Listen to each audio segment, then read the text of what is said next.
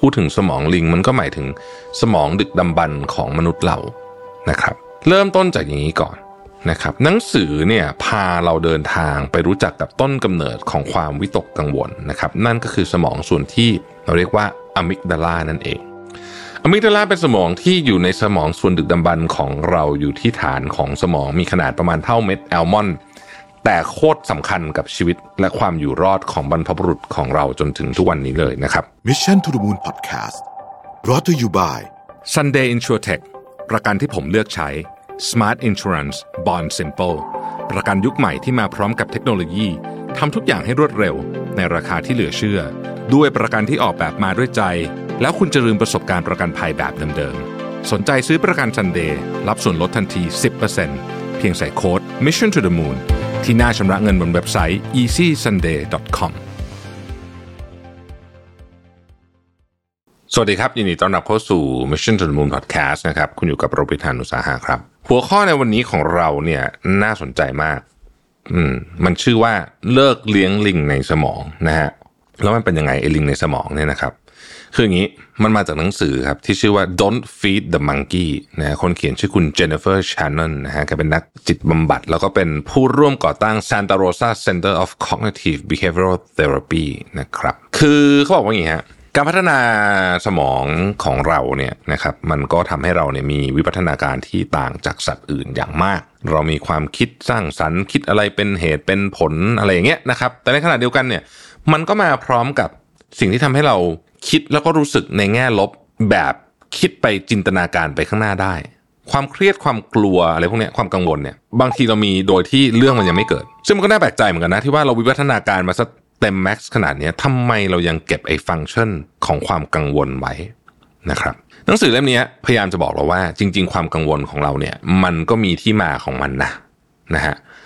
ซึ่งมันก็คือเปรียบเทียบนะเปรียบเทียบเหมือนมันมีลิงอยู่ในสมองเรานะครับ แล้วมันก็ไม่ควรจะเป็นปัญหาในชีวิตหรอก ถ้าคุณรับมือกับไอ้ลิงนี้ได้นะครับ จริงๆ หนังสือเขามีแปลไทยแล้วนะ ชื่อว่าหยุดเลี้ยงลิงในสมองคุณนะฮะ โดยสำนักเพลง Bookscape นะครับ หลายคนก็น่าจะ pre-order กันไปบ้างแล้วนะฮะ โอเค ทีนี้ต้องบอกว่าการเปรียบเทียบอธิบายเรื่องความกังวลเรื่องเนี้ยนะฮะ มันก็ทำให้เราเข้าใจง่ายขึ้น แล้วจริง ๆ เนี่ยผมคิดว่าอีกมุมหนึ่งก็คือว่าสมองของเรามันก็ถูกวิวัฒน์มาจาก ลิงนี่แหละนะครับ และลิงเนี่ยเวลาเราพูดถึงสมองลิง มันก็หมายถึงสมองดึกดำบรรพ์ของมนุษย์เรานะครับ เริ่มต้นจากอย่างนี้ก่อน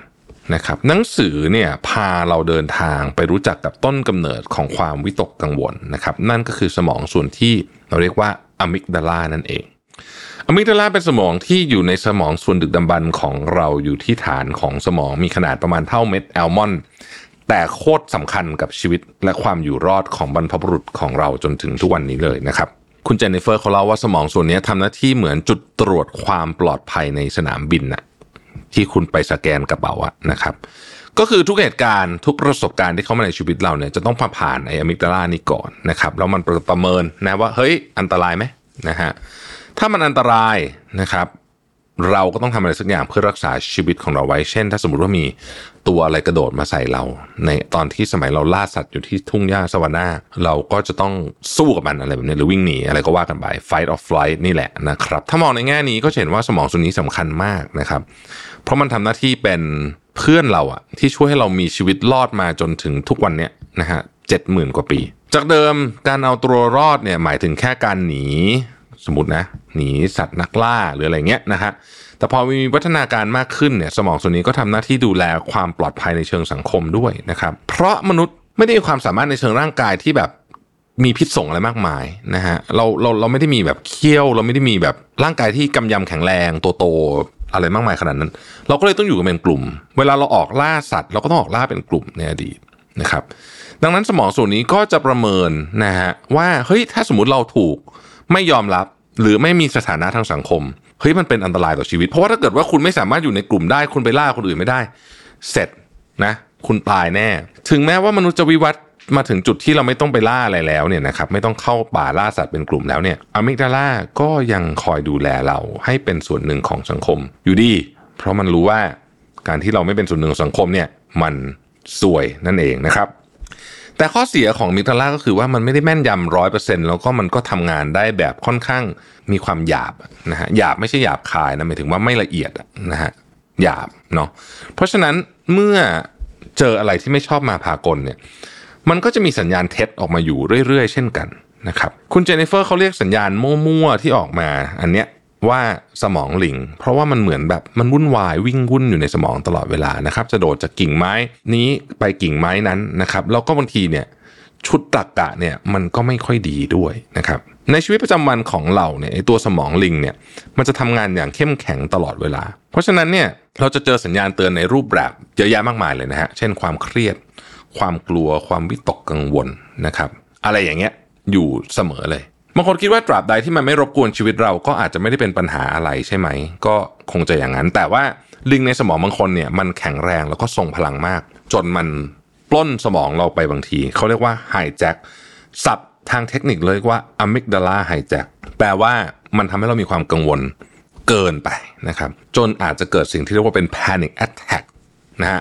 ภาวะวิตกกังวลนะครับ พัฒนาไปเป็นโรควิตกกังวลโรคย้ำคิดย้ำทำ OCD รวมไปถึงการเจ็บป่วยทางจิตใจอื่น ๆ ได้อีกด้วย เล่ามาถึงตรงนี้แล้วเนี่ยหลายคนก็จะบอกว่าเฮ้ยเราจะรู้ได้ไงว่าเราถูกไอ้ปล้นสมองลิงปล้นสมองไปแล้วเนี่ยนะครับหนังสือเล่มนี้บอกว่าลองสำรวจตัวเองว่าเรามี 3 ข้อนี้อยู่หรือเปล่าถ้ามีอาจจะเป็นไปได้ ว่าเราถูกไฮแจ็คสมองอยู่หนึ่งนะฮะคือเราทนความไม่แน่นอนไม่ได้เลย อะไรที่ไม่รู้ เท่ากับว่ามันเป็นอันตรายต่อชีวิต เช่น เราอาจจะมีอะไรผิดปกติขึ้นมาในร่างกายสักอย่างหนึ่ง เช่นเป็นผื่นหรือว่าเวียนหัวแปลกๆนะฮะเราก็ตะบีตะบันเซิร์ช Google ดูว่าเป็นโรคอะไรนะครับแล้วก็ตะเวนหาหมอแล้วก็หมอบอกทีนึงว่าไม่เป็นไรก็ไม่เชื่อก็จะไปหาหมอหาหมอหาหมอ ไปหาหมอดงหมอดูอะไรด้วยเนี่ยนะฮะเพื่อความสบายใจของตัวเองสองเรานิยมความสมบูรณ์แบบก็คือเรากลัวมากๆที่จะทำอะไรผิดพลาดนะครับ จนเกิดนิสัยผัดวันประกันพรุ่งตลอดเวลานะครับไม่กล้าตัดสินใจเลยสักที กลัวการออกความคิดเห็นในที่ประชุม เพราะว่ากลัวจะพูดอะไรเปิ่นๆออกมา กลัวการลองอะไรใหม่ๆ เพราะไม่อยากให้ตัวเองมีความไม่สมบูรณ์แบบอยู่ในการกระทำอะไรเลยนะครับ ข้อ 3 คือรับผิดชอบจนล้นเกินขอบเขตไปเยอะ เช่น ต้องอยู่คนสุดท้ายของออฟฟิศพยายามแก้ปัญหาของคนอื่น ไม่กล้าปฏิเสธใคร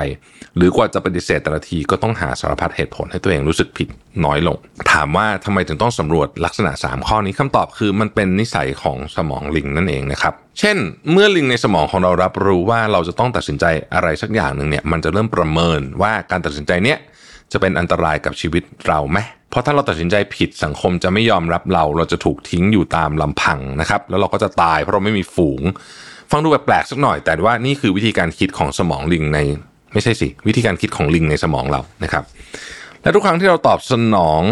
สัญญาณเตือนจากไอ้ลิงเนี้ยโดยทำอะไรสักอย่างที่เข้าข่าย 3 ข้อเมื่อกี้ที่ผมว่ามาเนี่ยนะครับ แทนที่เราจะรู้สึกปลอดภัยขึ้น มันกลับกลายเป็นการให้อาหารลิงฮะหรือว่าเป็นการยืนยันกับเจ้าลิงว่า เฮ้ย ที่ลิงเตือนภัยมาเนี่ยมันเป็นอันตรายจริง ๆ และเราสามารถรอดตายมาได้ เพราะเราป้องกันไว้ก่อนตามคำเตือนนั้น ในครั้งต่อไปถ้ามีเหตุการณ์ลักษณะเดียวกันเกิดขึ้นมาอีกนะครับลิงในสมองก็จะส่งสัญญาณเตือนเราแบบนี้อีกนะฮะแล้วเราก็จะทำอีกเพื่อให้รักษาเราไว้ให้เราให้ปลอดภัยวนไปวนมาแบบนี้ไม่รู้จบนะครับ เช่นถ้าเราปวดหัวนะครับ สมองลิงก็จะส่งสัญญาณว่าเฮ้ยป่วยหนักกระเปล่านะครับ แล้วเราก็ดันตอบสนองมันด้วยการไปหาหมอทันทีทั้งทั้งๆจริงๆมันอาจจะไม่ได้มีอะไรเลย ก็ได้ใหญ่โตอะไรเลยเนี่ยนะสมองลิงก็จะรู้ว่านี่ไงล่ะ ที่เราไม่ป่วยหนักเพราะเรารีบไปหาหมอได้ทันเวลา ดังนั้นถ้ามีอะไรเปิดผิดปกติขึ้นมาอีก สมองลิงก็จะส่งสัญญาณให้เรารีบไปหาหมอแบบด่วนสุดๆ เช่นกัน ทั้งนี้ทั้งนั้นไม่ได้บอกว่าการไปหาหมอไม่ดีนะครับ แค่กำลังจะบอกให้ฟังว่ามันทำงานยังไง เรียกตัวอย่างหนึ่งนะครับ อันนี้ผมชอบเป็นการส่วนตัวเลยนะฮะนั่นก็คือเมื่อเราต้องเขียนหนังสือ แล้วสมองลิงส่งสัญญาณว่าการเขียนหนังสือคือภัยคุกคามต่อชีวิต เพราะเราอาจจะเขียนหนังสือเล่มนั้นออกไปไม่ดีนะฮะพอไม่ดี feedback ก็ไม่ดี ไม่ดี feedback ไม่ดีชาวเน็ตก็จะทัวร์ลง หลังจากนั้นเราจะคิดว่าเราก็จะสูญเสียหน้าที่การงาน และสูญเสียสถานะทางสังคมไปในที่สุด เราก็เลยตอบสนองลิงด้วยวิธีแปลกๆเช่น ลุกไปจัดห้องน้ำล้างห้องน้ำลุกไปเล่นทีวีดูทีวีเล่นเกม เบี่ยงเบนความสนใจแล้วก็ล้มเลิกการเขียนหนังสือในวันนั้นๆไป แบบนี้จะเป็นการ confirm กับลิงในสมองของเราว่าการเขียนหนังสือเป็นอันตรายกับชีวิตจริง ๆ ซึ่งแบบแปลกมากแต่จริง ถ้าย้อนกลับไปเมื่อกี้ถามว่าการพบแพทย์เป็นเรื่องผิดปกติไหมการไปพักทำกิจกรรมอื่น ถ้ารู้สึกไม่มีสมาธิกับการเขียนหนังสือเป็นเรื่องไม่ดีไหมคำตอบคือไม่เลยเป็นเรื่องธรรมดานะฮะจริงๆแล้วก็เป็นเรื่องที่ดีด้วยซ้ำยกเว้นเสียแต่ว่าเราทำเรื่องนั้นไปเพื่อรับมือกับลิงเฉยๆเพื่อให้เราเกิดความสบายใจชั่วคราวนะครับสุดท้ายมันจะเป็นวังวนแล้วก็เราจะต้องทำสิ่งนั้นซ้ำๆจนเราลืมเป้าหมายหรือว่าความสุขสบายในชีวิตไปได้ ถ้าเรารู้ว่าความกังวลบางเรื่องที่มีอยู่ในตอนนี้เนี่ยมันคือการเตือนภัยเท็จเตือนภัยเท็จ ขีดเส้นใต้ จากสมองลิงแล้วเนี่ยเราสามารถมองข้ามมันไปเลยได้ไหมคำตอบคือไม่ได้ครับเพราะว่าการเบี่ยงเบนความสนใจหรือพักผ่อนโดยไม่จัดการกับความวิตกกังวล คือการเลือกที่จะหนี ก็เป็นการยืนยันกับลิงอีกอะว่า สิ่งที่เรากังวลอยู่คือภัยคุกคามที่อาจจะนำอันตรายมาสู่เราได้จริง ก็จะทำให้ภาวะกังวลนั้นแย่ลงกว่าเดิมได้คำถามคือ แล้วเราจะทำยังไงกับลิงในสมองนี้ดีนะครับ ซึ่งหนังสือก็เฉลยไปแล้วนะครับ นั่นก็คือเราต้องไม่ให้อาหารลิงในสมองนั่นเองนะครับเราสามารถตอบสนองสัญญาณจากลิงโดยไม่ให้อาหารมันได้ ด้วยสิ่งที่เรียกว่า CBT ซึ่งต่อไปนี้ท่านจะได้ยินคำนี้เยอะมาก ๆ เป็นคำที่ถูกใช้ในบทความและหนังสือเยอะมากจริง ๆ ในช่วงหลัง ๆ นี้นะครับ CBT ย่อมาจาก Cognitive Behavioral Therapy หรือว่าการบำบัดความคิดและพฤติกรรม ผมเล่าคร่าวๆประมาณนี้นะฮะอันดับแรกคือเราต้องรู้ก่อนว่า อันเนี้ยมันไม่ใช่ความคิดของเรา มันเป็นเพียงเสียงจากลิงในสมอง ซึ่งเป็นส่วนหนึ่งของเราก็จริงแต่เป็นส่วนเล็ก ๆ เท่านั้นเอง สมองลิงเป็นส่วนหนึ่งในสมองของเรา แต่เพราะเราไม่ใช่ลิง เพราะฉะนั้นจึงไม่มีเหตุผลอะไร ที่เราจะต้องตอบสนองสัญญาณจากลิงด้วยวิธีคิดแบบลิง ในหนังสือเล่มนี้ พูดถึงวิธีการต่อกรกับลิงในสมองไว้มากมาย แต่ว่าผมเอาอันที่ผมชอบอะนะซึ่งเราเรียกว่าตารางการฝึกเปิดกว้างนะครับ ซึ่งจะเป็นตารางที่เขาให้เราเขียนข้อมูลต่างๆ คือปัญหาค่านิยม วิธีคิดแบบลิง กลยุทธ์แบบลิง วิธีคิดแบบเปิดกว้าง กลยุทธ์แบบเปิดกว้าง และความรู้สึกลงไปนะครับ เราลองดูนะครับว่าเป็นยังไง ข้อแรกเนี่ยเราเขียนปัญหาหรือสถานการณ์ที่เราเจออยู่ เช่น เราผัดวันประกันพรุ่งจนเราไม่ได้เริ่มเขียนหนังสือที่จะเขียนสักที ข้อที่2นะครับ เราเขียนค่านิยมที่เราจะใช้ในการเปลี่ยนแปลงวิธีการรับมือกับลิง คือแทนที่จะคิดว่า เราต้องรู้ทุกอย่างถึงจะปลอดภัย เราต้องทำทุกอย่างให้สมบูรณ์แบบไม่มีข้อผิดพลาด และเราต้องรับผิดชอบงานทุกอย่างและของทุกคนอะไรอย่างเงี้ยเราก็ควรจะเปลี่ยนรับมือด้วยค่านิยมแบบอื่นที่ดีกว่านะครับถ้าตัวอย่างนี้ก็จะเป็นว่าการรักษาสัญญาการซื่อตรงต่อตัวเองและความกล้าหาญอะไรแบบนี้คำค่านิยมพวกนี้มีตัวเลือกเยอะแยะมากมายนะครับ เขามีลิงก์ให้ดาวน์โหลดไปอ่านกันด้วย 3 คือวิธีคิดแบบลิงและกลยุทธ์แบบลิง อันนี้เป็นเรื่องของสิ่งที่เรากังวลและการรับมือแบบเดิมๆของเรา เช่น สาเหตุที่เราไม่เริ่มลงมือเขียนหนังสือสักที อาจจะเป็นเพราะว่าเรามีวิธีคิดแบบลิง ก็คือเรากลัวเขียนผิด เขียนไม่ดี เขียนแล้วจะไปกระทบกับคนนู้นคนนี้ เดี๋ยวทัวลงทำให้เสียชื่อเสียงเสียหน้าที่การงานได้นะครับกลยุทธ์ในการรับมือแบบลิงก็คือ เราก็เลื่อนการทำงานออกไปก่อนนะฮะเอาเวลาไป ทำอย่างอื่น แม้จะไม่ได้อะไรขึ้นมาก็เดี๋ยวไปหาข้อมูลอะไรไปเรื่อยนะฮะก็ไม่ work ก็เลยมาถึงข้อที่ 4 ก็คือ วิธีคิด แบบเปิดกว้าง และกลยุทธ์แบบเปิดกว้าง ข้อนี้คือวิธีคิดและการรับมือต่อความกังวลที่แตกต่างออกไปจากเดิมนะครับซึ่งมีตัวอย่างให้อ่านในเล่มเยอะเลยอย่างกรณีเนี้ยนะฮะวิธีคิดแบบเปิดกว้างก็จะเป็นว่า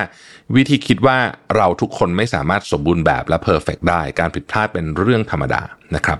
ถ้าเราไม่เสี่ยงกับเรื่องผิดพลาดเล็กน้อยบ้าง เราก็จะไม่ได้ทำอะไรที่เราอยากทำเลยนะฮะและที่สำคัญก็คือกว่าจะเป็นหนังสือหนึ่งเล่มเนี่ยเราก็มีเวลาให้อ่านทบทวนแก้ไข ให้คนอื่นอ่าน แล้วก็ยังทำอะไรได้อีกมากมาย เพราะฉะนั้นเราก็ต้องเขียนแล้วก็เรียนรู้ไปด้วยได้ ส่วนกลยุทธ์ก็คือการกำหนดชั่วโมงและเป้าหมายในการเขียนหนังสือที่แน่นอน เช่น วันนี้เราจะใช้เวลาในการเขียนหนังสือสัก 2 ชั่วโมง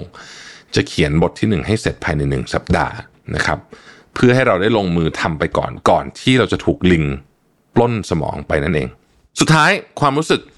ที่จำเป็นต้องรู้สึก อันนี้ผมคิดว่าเป็นวิธีที่ดีมากในการรับมือกับความรู้สึกของตัวเองนะครับ คือให้เราเดาไปก่อนเลยว่า จิตใจของเราเนี่ยจะต้องเจอกับอะไรบ้าง เช่น การเขียนหนังสือในครั้งนี้เนี่ยเราจะเหนื่อยกังวลและสับสนและหงุดหงิดนะครับ เมื่อเราเจอกับเรื่องพวกนี้ที่เราคาดการไว้ก่อน ก็จะป้องกันไม่ให้เจ้าลิงในสมองเนี่ยมันตีโพตีพายไปว่ามันเป็นเรื่องอันตรายนั่นเองนะครับ นี่เป็นเพียง ส่วนหนึ่งของหนังสือเท่านั้นนะฮะหนังสือเป็นหนังสือที่ดีนะแล้วก็ผมคิดว่าก็ช่วยสำหรับคนที่แบบมีความฟุ้งซ่านนะฮะแล้วก็เป็นการอ่านพฤติกรรมของเราได้ดี แล้วก็อธิบายเรื่อง CBT ได้ดีนะครับ cognitive behavioral therapy นะฮะคำนี้ฮิตแน่นอนรับประกันนะฮะแล้วก็มี worksheet ให้ไปดาวน์โหลดได้ด้วยนะครับก็ใครสนใจก็ไปซื้อมาหาไปซื้อมาอ่านกันได้นะครับผมรู้สึกว่าอ่านแล้วเริ่มเข้าใจมากขึ้นว่าอ๋อเออจริงๆไอ้ลิงในสมองนี่มันไม่ใช่ตัวเรานะครับ แล้วเราก็จะสามารถรับมือกับความเครียดและความกังวลได้